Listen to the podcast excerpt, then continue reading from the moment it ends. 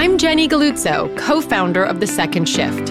Welcome to our podcast where we talk all things women, work, and well being, how they intersect, our competing forces, and how to create and maintain personal and professional alignment in your life. Let's do this.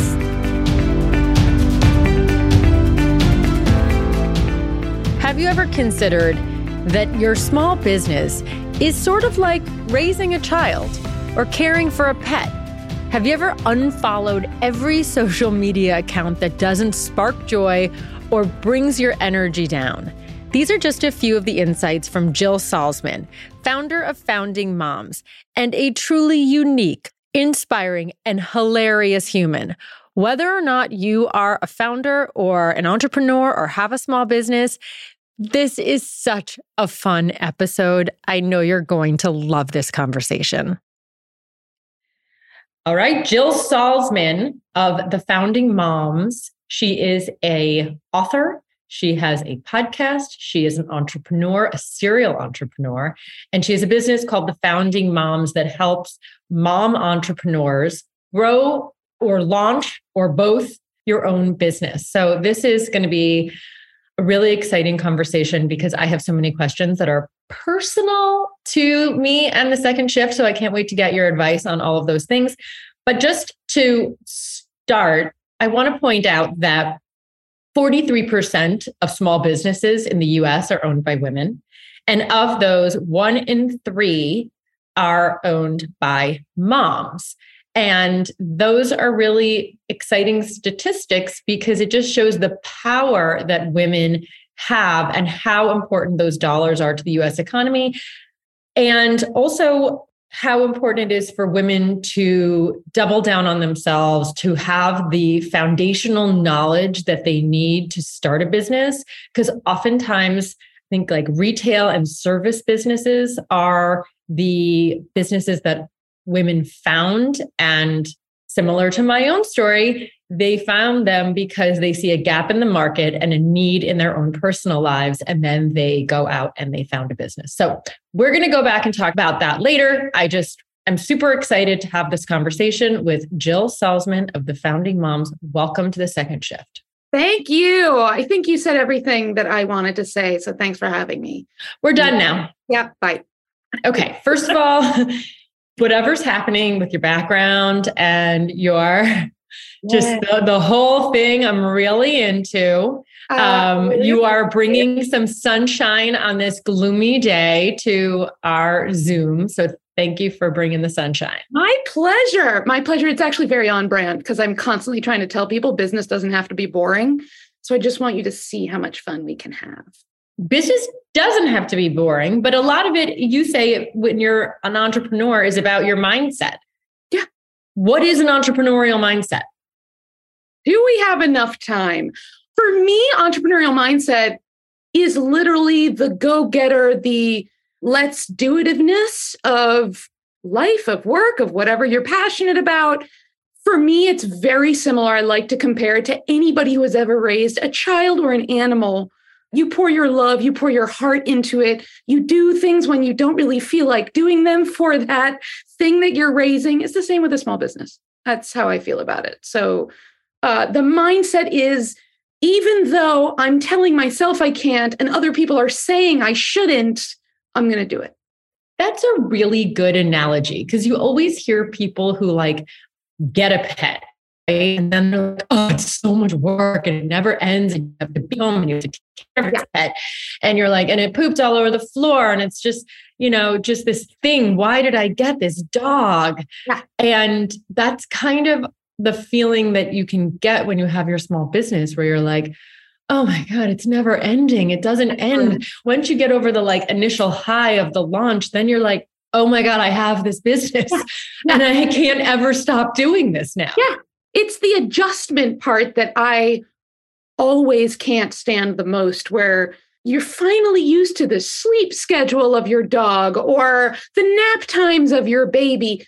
And then the kid or the animal, I just call them all kids, they shift and they evolve and you have to evolve with them and you have to keep catching up and you you just got used to your marketing program and it was working until last week and now you have to shift and adjust and it's just a constant evolution and you always feel like you're chasing.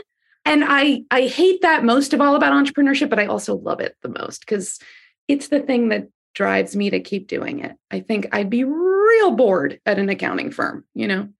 Anybody who's watching if you have questions I am more than happy to answer them because clearly I'm very excited about entrepreneurship. I think this is the best question ever asked in anything I've ever done in business. How do you keep your mojo when the world is a dumpster fire? Uh, so I love the question so much. So the world is in fact a dumpster fire. Uh, nine out of 10 dentists agree. So I usually I, I stop reading a lot of the news. That's really it.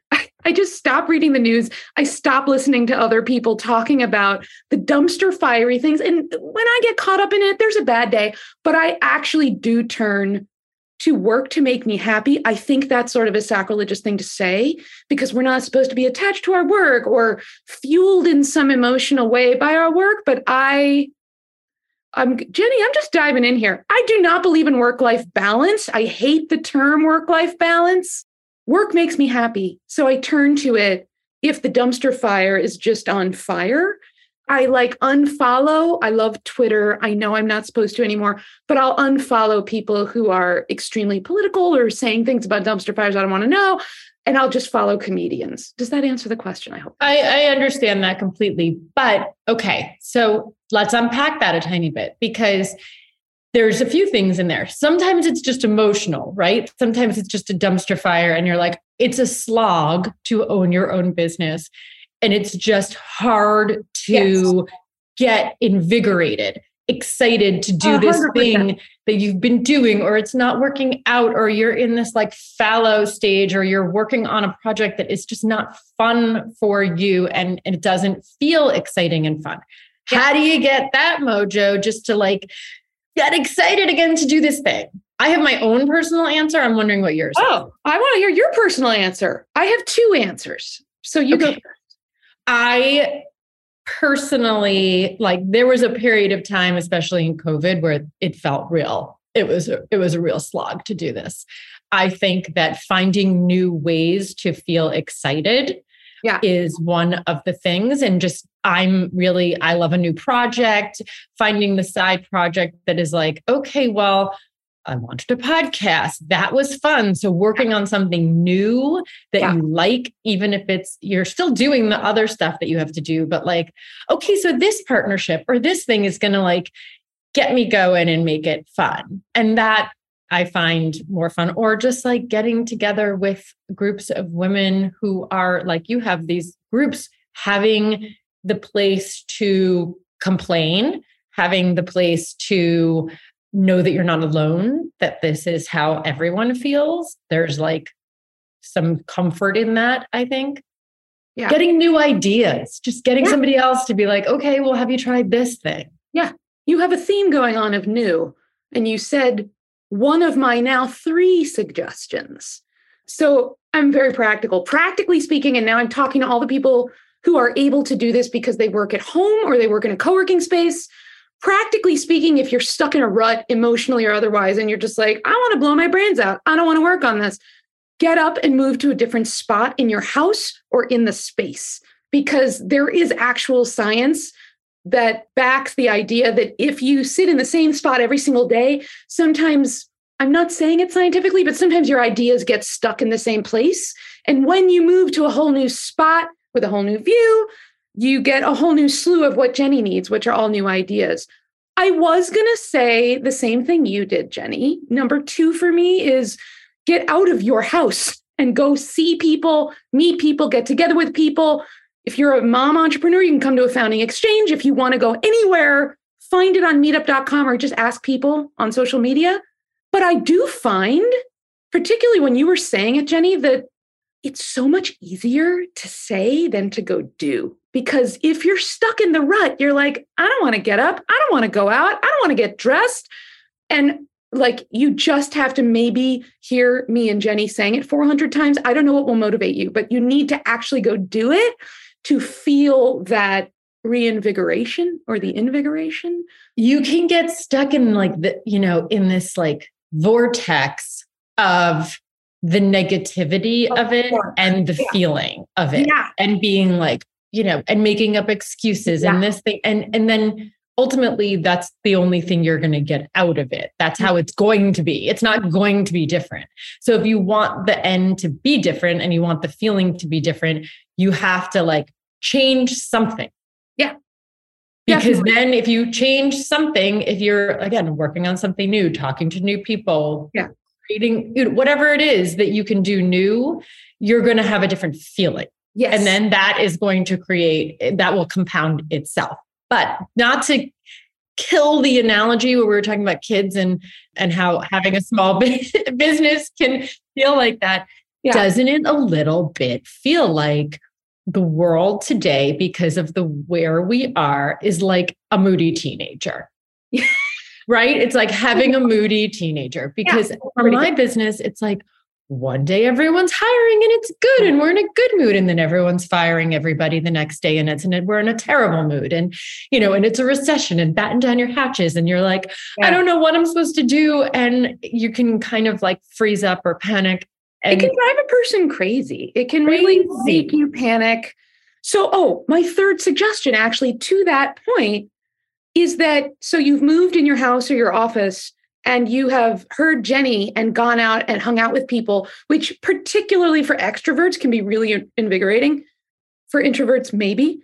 But the other piece that we don't give permission to ourselves to do is just go away. Close your laptop, close the phone, go do something for an hour if it's a long walk. I don't care.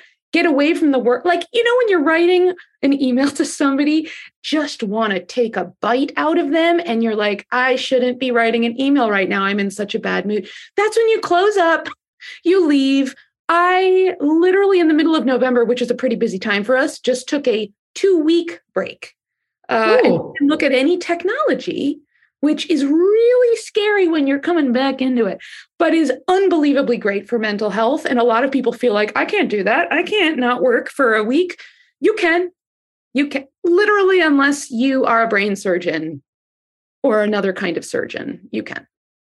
okay so let's go let's dive into leadership because I I noticed that that's one of the topics that you really speak to, and I could tell that you would be a very fun person to work for.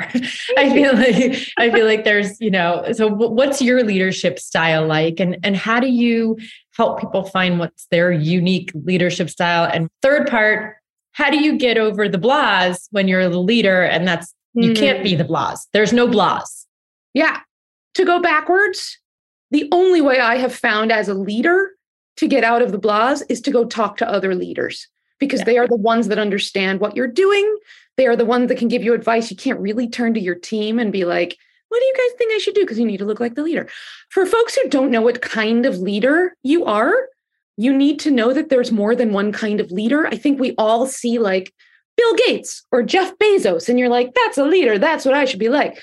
There are very formal names, most of which I won't remember right now, but there are introverted leaders, there are social leaders, there are, I think, seven studied types of leadership. Some of them are much more community based. I tend to lean into the community that supports my leadership. So I'm not the kind of leader that's like, hey, today we're doing X, Y, and Z, go. I am much more of, hey, let's discuss all of it together. And then I'm going to be the leader on it. I'm going to give everybody the what, where, how to. But I like to lead in much more of a community based manner. Maybe it's why I run a community. and I definitely work really fast. And so we're always working on our leadership. I'm not the world's greatest leader, no one is. And I tend to work really, really fast and find that most people I work with don't work as fast as I do. So I get really impatient and I am constantly working with my team on ways to get the work done more efficiently and effectively so that everybody's satisfied and it's not this out of balance situation. Does that make sense? Yes. What kind are you? I don't know. Huh. Kiki, what kind am I? She's That's- I'm like, no, no, no, I'm still on mute. That's it's a really, it's really interesting to kind of hear all of that, um, you know, Yeah. fringe I think some of these being really different and interesting terms, um, I can certainly speak a long time to to different styles that Jenny, you know, works under. Mm-hmm. I've always thought about Jenny as one of like the biggest creative and like daydreaming um, and aspirational minds out yeah. there, and has been like an incredibly positive leader and and like model for me personally. I've always appreciated that style um, of you know of leadership and camaraderie in in the workforce. Thanks, you, Cakes. I know that's the sweetest thing ever. I was going to ask. I find there are two types of leaders in the way of helping the team accomplish what they need to do. Do you find that Jenny like gives you the thing to do and then gives you a lot of freedom, or do you find that she gives you step by step?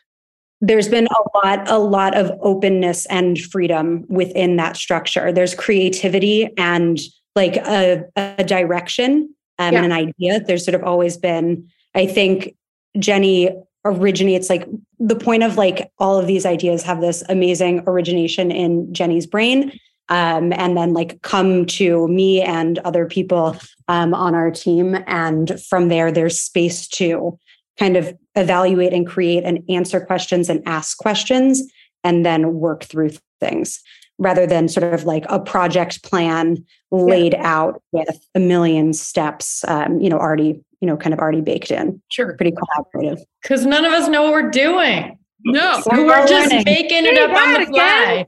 But again. I, we had none of us know. I don't know what, what we're doing. I'm like, come up yeah. with an idea. And I'm sure my partners, Gina and Kemp, are like exhausted by me because I'll be like, today I was meditating this morning and I decided we need to host a retreat. That's what we're doing. And they'll be like, um, is there like a business use case model? And I'm like, that's fine. We'll figure it out as we go. Yeah. But I, I, yeah, I definitely have like the like this is where we need to be. I'm not 100% sure why what's going to be the revenue model like but this is how the business has to grow. Yeah. But i appreciate because i'm much better at the like bigger picture thinking and not always so good at like the smaller details yes. of how we're going to get but there. The best, yeah, the best part about that is you know your strengths. But and, and so I've had people tell me that and like Kirsten Kiki has been very helpful in that sense being like, you know, we need like an email on Mondays or can we like make sure that we're, you know, buttoned down and like yes. they'll keep me accountable to the yeah. details and I find that incredibly helpful because I'm like if you give me homework and tell me what I need to do to help you, mm-hmm. I'm thrilled by that because otherwise it's like I'm, there's a lot of things that are happening all at once. Yeah. Love it. Love it. Yeah. Uh, like, you know, whatever is going to be helpful to get to the goal. Yes. And I think that the more you lead, the more you learn about your strengths and weaknesses. You have to be really vulnerable, any type of leader that you are, to be aware that, you know what, I'm not so good at organizing my thoughts and I need to go find a Kiki to help me stay organized. Or if you're extremely structured, if you're the flip around, an extremely organized leader, you need to go find somebody who's got the much more creative brain like you. The pairing is what's needed in a business. And I think a lot of assumptions are made about the fact that if you're an entrepreneur, you need to do it all by yourself and you need to come up with it by yourself and everything is going to be brilliant and you're just going to accomplish it no matter what and you're going to figure out how. But it really you need a team of some kind. And if you don't have enough money to hire a team your team can be a board your team can be friends. It doesn't really matter. But you need there's to- also like you have to take when you're a founder you can get very caught up in ego and eco. Ego. like, and ego in the sense of like some of that control. Like if i have to do it because it's my company and if i don't do it then i'm not succeeding. Or i have to be the face of this thing and i have to own it and it's all about me. And so much of it is like you know gina and i started this business together. We have third partner kemp we have a great team. And it's like there isn't really any ego. Mm-hmm. Everybody, and I think that's an amazing aspect of what yeah. was built. I, because I do the social stuff because they, Gina and Kemp, hate it. Yeah. And it's not in their comfort zone or what they want to do. So that's yeah. backseat. So because of that, it's sort of like I'm on the screen. So it would seem like that's about me, but right. it's not. Like there's not, I don't have an ego. I don't care. I just want this business to succeed ultimately. And it's about the greater good. But there are a lot of businesses, especially now, where like the brand is caught up with the founder and you have to be the business and you have to put yourself out there even if you're not comfortable with it or even you know I'm not selling a product, right? I'm not selling like a candlestick where it's like me lighting candles on my table. Yeah. This is a different type of brand. But if you are selling something in this day and age, like you kind of have to be the face of the brand. You can't just sell a product in a way. If you, exactly. you have to put yourself, invest yourself in it. And then it wraps up a little bit into the ego yeah. of like, how do you differentiate those things? So yeah. when you talk about brand, how do you think about that? I think what you just explained is what a lot of people don't realize. They do think they have to dive in. So, to set it up separately, if you are running a small business and you want it to succeed, you're going to have to either put yourself out there in some way, or I call it finding the mascot, or maybe it's not you specifically, but you use Kiki as your face. A human being. She would be so uncomfortable with that. you, could, you could actually go. She hates this right now.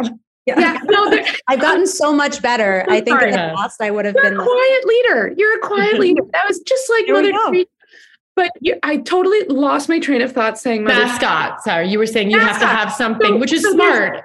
Just just yeah. some sort of face because you can't be love the product team, right? Nobody can. That's all a whole discussion about trust, and people need to like you need stickiness with your customers and your clients for them to buy from you. So, people are really important in this social media day and age.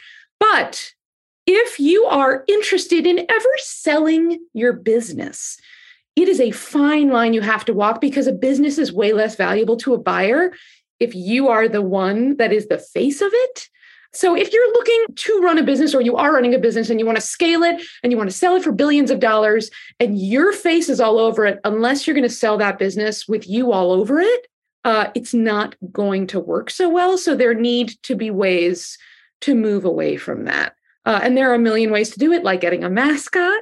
I do know folks who have a lot of success just selling a product, but they also have massive PR budgets. Yeah, that's what I was going to say. If you don't have an enormous marketing budget where you're just like throwing money at, ads everywhere, the best and cheapest way to do it and to market a business yeah. is by using, you know, any earned opportunity and that's going to wind up being about you.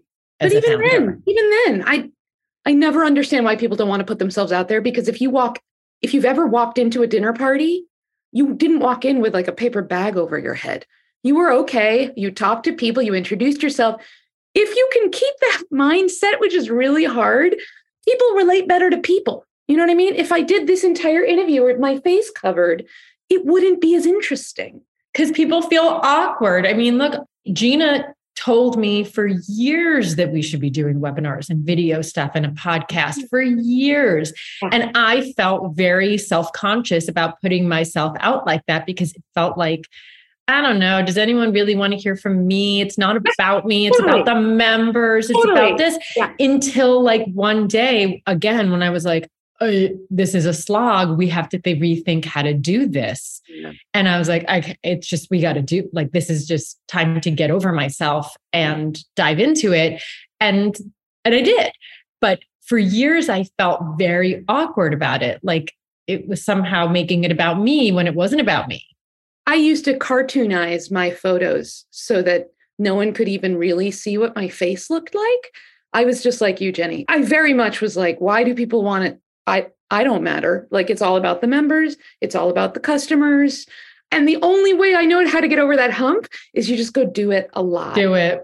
Just do it. Have to do it because I think we all come to the table particularly i am now going to make this gendered but especially as women we tend to close ourselves and make ourselves more humble than we need to be you also maybe don't want to put yourself out there because you just you can hear what people are thinking and so you or the ways in which you can get canceled or cut down or that people are going to poke holes in whatever 100%. it is and you are as a small business owner very unlikely to have a lot of conversation going on about you anyway at the start.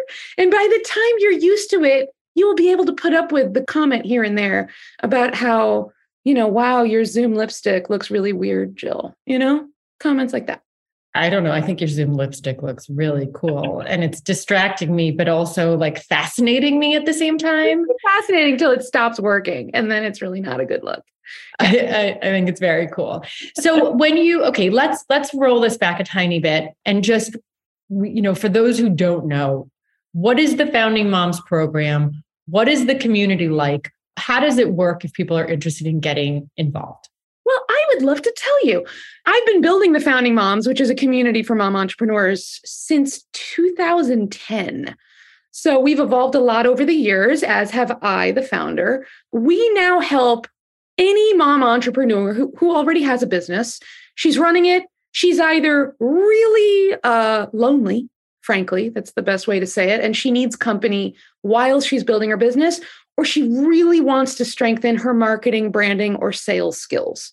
So we have a lot of video courses, live workshops. Uh, we offer a wide array of education, tons of resources so that you, the mom entrepreneur, can develop better skills and make a lot more money. What kind of resources, like what topics do you touch on? We focus mostly on marketing, branding, sales, and emotional wellness here and there we'll welcome uh, a finance workshop or we'll do an accounting workshop but i'm making these faces because time we offer one everybody kind of like immediately takes their batteries out shuts down and doesn't want to have anything to do with us so uh, we're we're really there to help each other strengthen just those four core areas but we strengthen marketing branding and sales all the while talking about how to stay sane because if you have kids and a business or two or three we all understand the crazy of doing that all together. We also, uh, part of the membership that we have, and it's a monthly membership, we have in person founding exchanges. Before the pandemic, we were in over 30 cities around the world. Post pandemic, we're much smaller, but we're going to start opening them up in lots of cities in 2023. What do you think is the best advice you have for marketing for any one person who's here looking who has a small business? What are the topics yeah. that you really like to drive home? I mean, I don't, I don't. As a small business owner, I'm asking. Yeah, yeah, yeah. I, I'm pausing because I don't know if this is technically under some people's understanding of marketing. But the first thing I would say to anybody with a small business is make sure you understand your customer's journey. What are they seeing? What is the messaging they're seeing from you? What is the experience from when they first discover you all the way to post purchase? Because it's just there are thousands of entrepreneurs over the years I've met who will have a basic example contact form on their contact page that two years in they discover isn't working and they haven't been getting any email little tiny things like that so if you have never gone through the experience of your customer or client or potential and walked yourself through the tech of it, literally the messaging. Like, what are they seeing on Twitter or Instagram or Facebook versus the emails you're sending out versus the language on your website? Does it all match? Is the and I that leans into branding. It's all windy, but I just customer journey is my number one hot tip because we all can use an upgrade. Oh my God, that is something that we I, I it's on my to-do list of like we I need to make a change to the website and it's like you get so bogged down in the day to day of doing all of the things that you need to be doing yeah. that sitting and going through it and doing the audit and then figuring out how it could go best. And you can't do it sloppy. No no that's my pet peeve. Anything done sloppy. I don't like sloppy.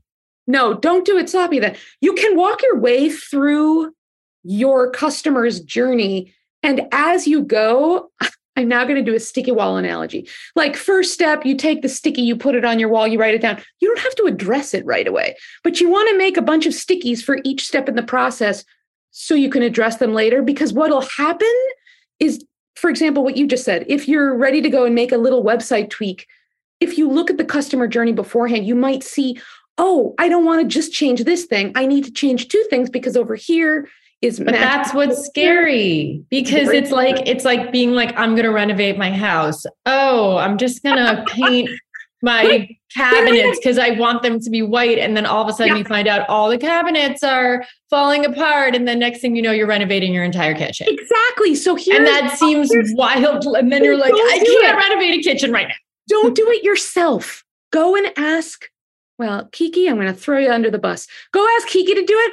Or even better is you can make a contest out of it. You can make a a challenge out of it. Ask one of your customers. Hey, can you throw up a camera? Can you have your kid film? Can you just literally walk through it and screenshot the whole thing? Why did my brain disappear? What's the screenshotting thing we all use? You know what I'm talking about.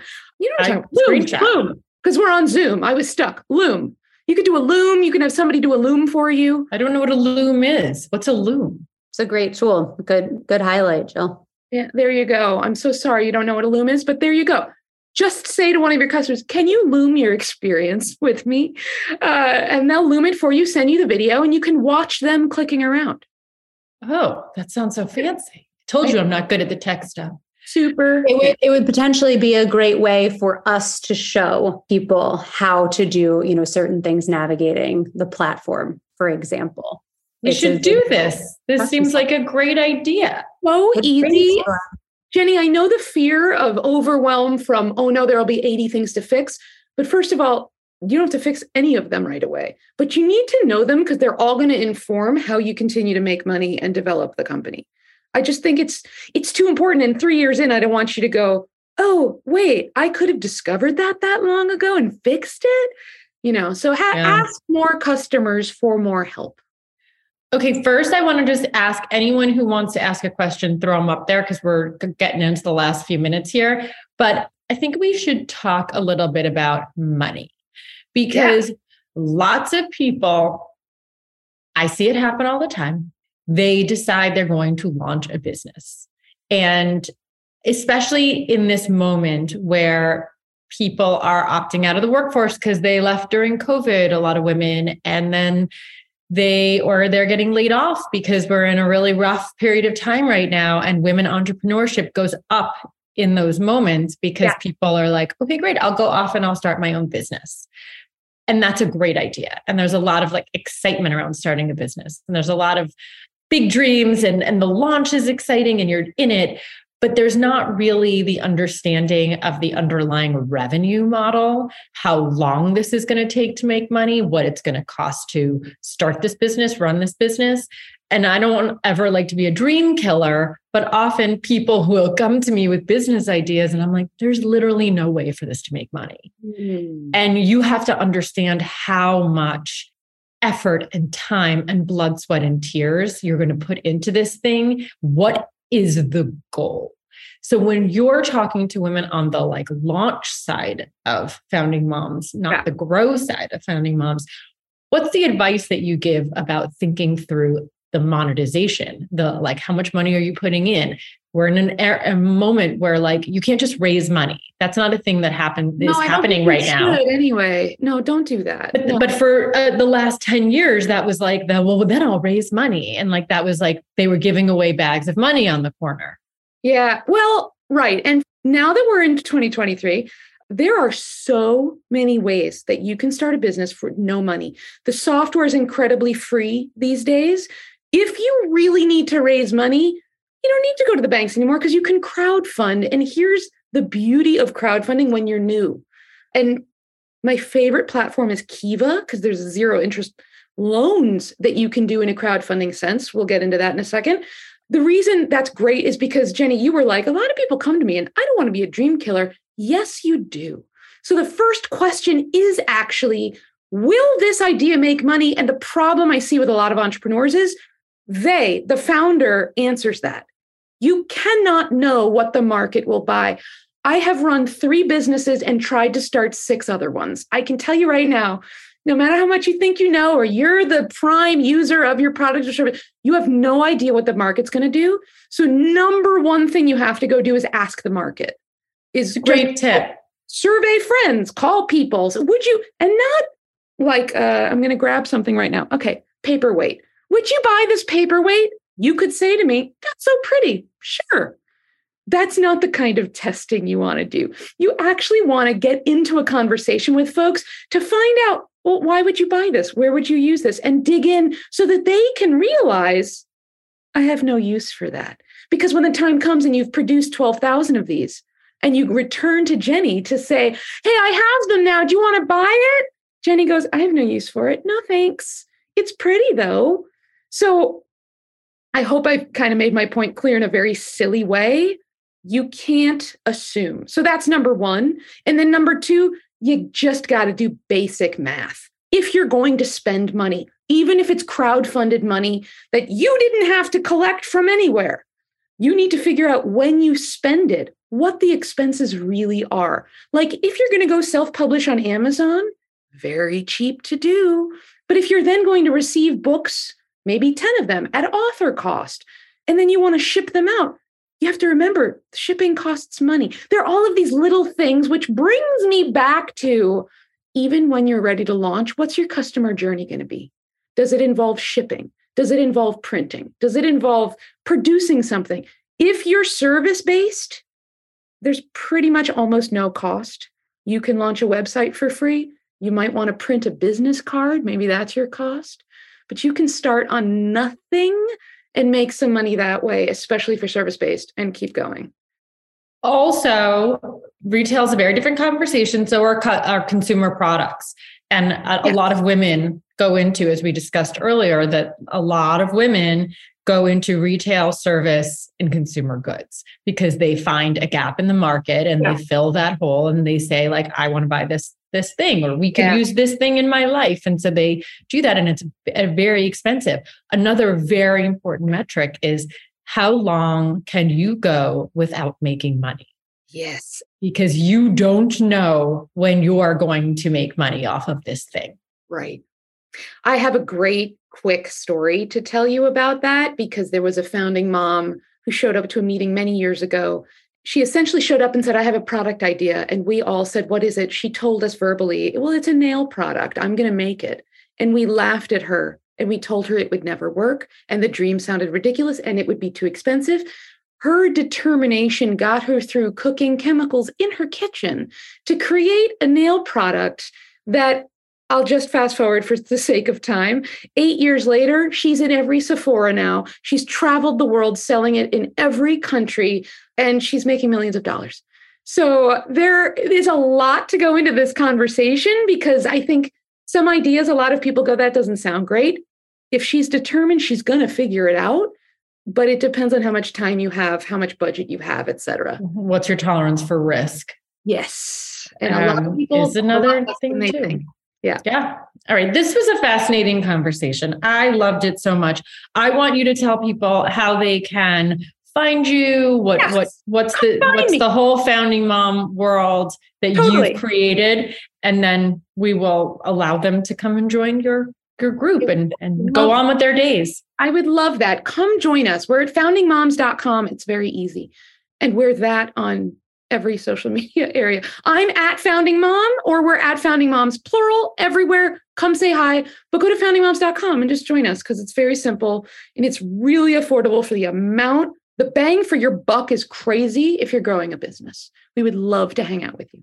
Thank you, Jill. This was such a great conversation. I appreciate all of the advice. I appreciate your time and and your enthusiasm. Thank you. My pleasure. Thanks I'm for brightening up a rainy, otherwise rainy morning in New so York glad. City. I'm so glad. Thank you so much. Bye. Take care. Bye. Bye. Thank you so much for joining the conversation. For more, you can follow along at thesecondshift.com. Please rate, review, subscribe, and help us make work work for you and for all women.